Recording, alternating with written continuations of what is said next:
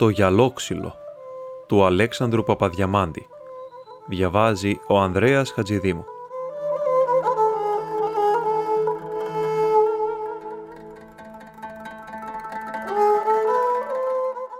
Πού θράβεται με αφρούς λύσεις το κύμα και οργώνει το πέλαγος άγριος ο βοράς; Εκεί, όπιστεν της χαμηλής ράχης, όπου κορυφούται η συψηλή αχτήν προς τα βασίλεια του πόντου, απλώνεται μέγας αχανής ο κήπος του του Γιώργη. Η φράχτε του είναι από κιδονιές, εις την μία πλευράν, από καλαμόνα και πυκνούς θάμνους εις την άλλη.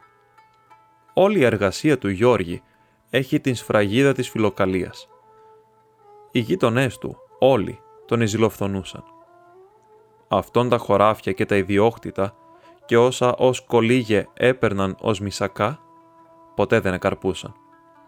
Του Γιώργη απέδιδαν εκατοταπλάσιων καρπών. Την άλλη χρονιά ο Γιώργης για να τους ευχαριστήσει παρητήτω από την κολυγιάν και παρέδιδεν εις αυτούς τα χωράφια. Πλην του κάκου δεν εκαρπούσαν. Είχε κάποιον ευλογία ο Γιώργης. Ή το αληθινός, αρχαϊκός, λείψανον του παρελθόντος. Σπάνιον δείγμα ανθρώπου εις τα σημέρας μας.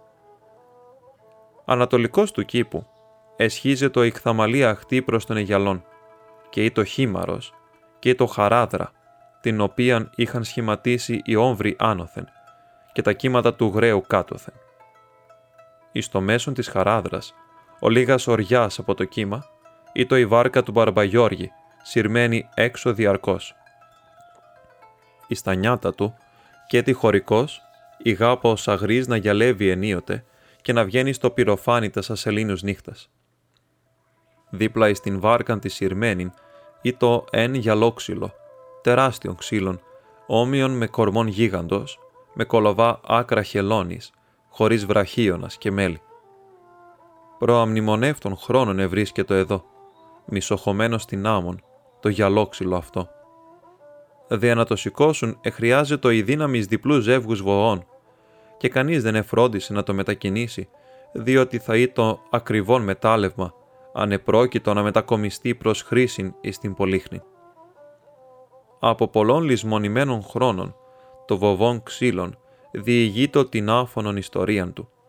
Ιστορίαν ναυαγίου και φρίκης, από τις ημέρας καθήν ο υλοτόμος το είχε ρίψει με στιβαρούς χτύπους πελέκαιος εις το βουνόν, μέχρι της ημέρας καθήν αφού ο ναυπηγός το επελέκησε και το ετοποθέτησε εν αρμονία μετάλλων ξύλων εις το σκάφος, το πλοίον συνετρίβει εις τους υπό το κύμα υπούλους βράχους και αυτό αποσπαστέν έπλευσεν, εβούλιαξε και η σύρτης το έφερε και το έριψεν εις τον Αιγιαλόν, όμοιον με φίλων φθινοπόρου, βαρύ φίλων της αιωνιότητος, λευκήν σελίδα με μυστηριώδη γράμματα της ιστορίας του πόνου.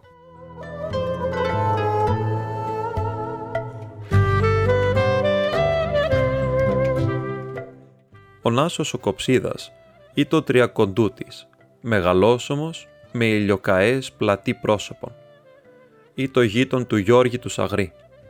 Έσπερνε χωράφια, έβοσκε πρόβατα και προκοπήν δεν έβλεπεν. Έκλεφτε γίδια.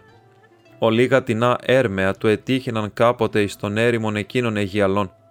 Συντρίμματα ναυαγίων, όχι πελώρια, όπως το γυαλόξυλον εκείνο το μοναδικόν, έφερνε έξω το κύμα.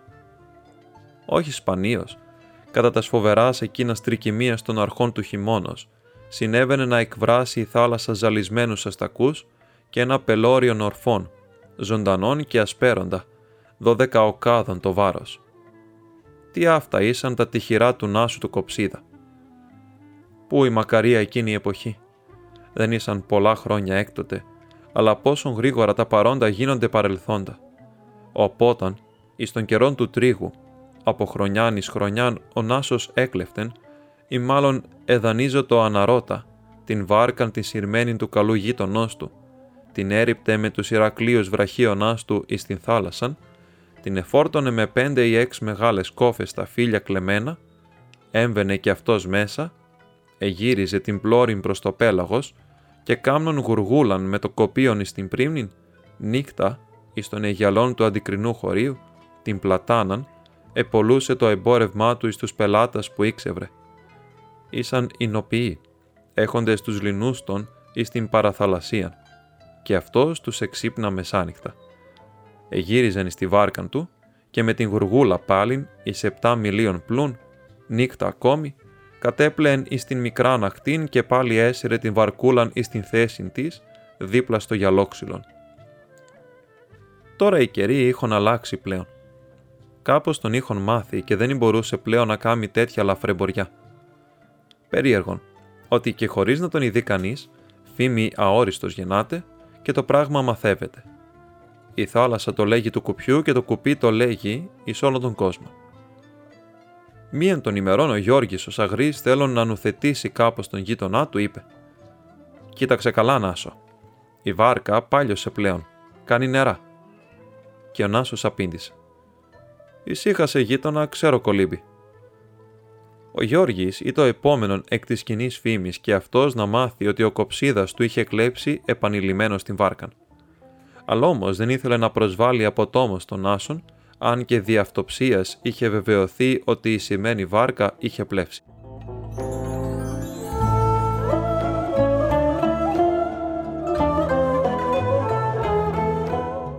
Αν ήξευρε καλό κολύμπιο Νάσος ο Κοψίδας, το απέδειξε νεσχάτο στο φθινόπωρο.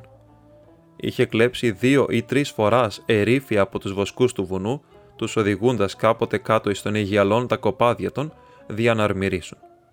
Αλλά τι να τα κάμει τα κλεμμένα ερήφια ο Νάσος; Δεν είναι το μεγάλη στεριά, όπως δυνηθεί να τα κάμει άφαντα ετο άμα. Από τον ένα γυαλόν της νήσου εις τον άλλον, ή το μόνον τεσσάρων ωρών δρόμος. Προς τα ανατολικά της μικράς αχτής της Χαράδρας, ή το το ασπρόνισον, βραχώδες λευκών νησίων, έρημων και άγωνων, το οποίον ασπρίζει εις τον ήλιον ως να είναι χιονισμένον. Εκείνε εφολέ των γλάρων και άλλων θαλασσίων ορνέων, κατά καιρούς δε έχουν ρηγμένα επάνω κουνέλια. Ενίοτε, ακούνται έγαγροι να βελάζουν θλιβερός προς το κύμα, όταν βλέπουν κανένα ψαράν με την βάρκαν του να παραπλέει. Το νησίον απέχει από την αχτήν υπέρ τα εκατόν οργιάς τόπων. Ο άξιος Νάσος νύχτα και σκότωσε εκυμνώθη, εφορτώθη τα κατσίκια εις τους πλατείς ώμους του ασφαλίσα σε αυτά διασκηνίου περί των τράχυλών του, ερήφθη στο κύμα και κολυβών με απίστευτον τόλμην έφτασεν εις το ασπρόνισον. Τον άθλον τούτον φαίνεται ότι έπραξε δύο ή τρεις φοράς. Εκεί ενεπιστεύθη τα κλεμμένα ερήφια του και από την ράχη να αντικρεί, καθώς έβοσκε καθεκάστην τα πρόβατά του, τα εθόπευε με το όμα και η πύλη να πετροβολήσει με πελώρια κοτρόνια κάθε ψαράν ή πορθμέα, ο οποίος θα ετολμούσε να του τα διαμφισβητήσει. Ήσαν ειδικών του θύραμα. Τέλος ήλθαν τα Χριστούγεννα και ο Νάσος εσκέφθη αν έκαμε νερά ή όχι η σειρμένη δίπλα εις τον γυαλόξυλον παλαιά βάρκα του σαγρή του γείτονός του, ότι έπρεπε να την χρησιμοποιήσει μίαν φοράν ακόμη. Και την βαθία νύχτα, όταν το δρέπανο της Ελλήνης ή το Ισακμίν, να κρυβεί όπιστεν των δυτικών βουνών, εξέσκαψε γύρω-γύρω την άμμον έστησε την μικράν σκάφην και την έσπρωξε προς την θάλασσα. Εμβήκε και με το μοναδικόν κοπίον ελάβνων έφτασε εις τον Ασπρόνησον. Εξισφάλισε την βάρκαν, ανέβη στην απότομον ράχη του νησιού, έκραξε τα ερήφια του και τα συνέλαβε. Είχε ρίψει πέντε επάνω εις το ερημόνισον. Τα τέσσερα έπιασε με τους βραχίονάς του. Το εν έλειπε. Το ανεζήτησε, το εκάλεσε απήντησε μόνη η ηχό των θαλασσίων άνδρων και οι πτερυγισμοί των φευγόντων γλάρων. Το ερήφιον δεν εφάνει. Ή το είχε αρπάσει ο θαλασσαετός, ή το είχαν ξεφαντώσει οι θαλασσινοί άνθρωποι. Τέλος, επεβίβασε τα τέσσερα ερήφια και απήλθε. Ίσο λίγα λεπτά θα έφτανεν εις την ακτήν. Πλην τότε είδεν ότι η Φελούκα έκαμνε νερά πράγματι. Εις τον ανάπλουν δεν το είχε ψηφίσει επειδή το μικρόν το κακό. Εις τη σπουδήν και ανυπομονησίαν του είχε ξεχάσει να πάρει μαζί του μία φλάσκαν πιμενικήν δια να βγάζει τα νερά. Πλην τώρα είχε παραγίνει. Η φελούκα ήταν μισοβουλιαγμένη τόντι. Τα ηρήφια έπλεον μέσα εις το νερόν και αυτός ήταν πνιγμένος ως το γόνα. Ο δρόμος της βάρκας εκόπεπτο από το βάρος. Η θάλασσα ήθελε το ειδικόν της, διεξεδίκη το θύμα της. Τέλος, χωρίς να βουλιάξει όλος διόλου ακόμη, κατόρθωσε να φτάσει μέχρι βολής λίθο από της αχτή. Τότε αγκάλιασε τα τέσσερα ερήφια, άφησε την βάρκα να βουλιάξει και ερήφθη στο κύμα. Με τα μίαν ή δύο οριάς, αφού έπλευσε, εβίασε το φορτίον του να πλέει, έφτασε εις τα ριχά, τα ερήφια ευέλαζον θλιβερός. Ή το ευτυχής, διότι δεν εβιάστη να κάμει αβαρία.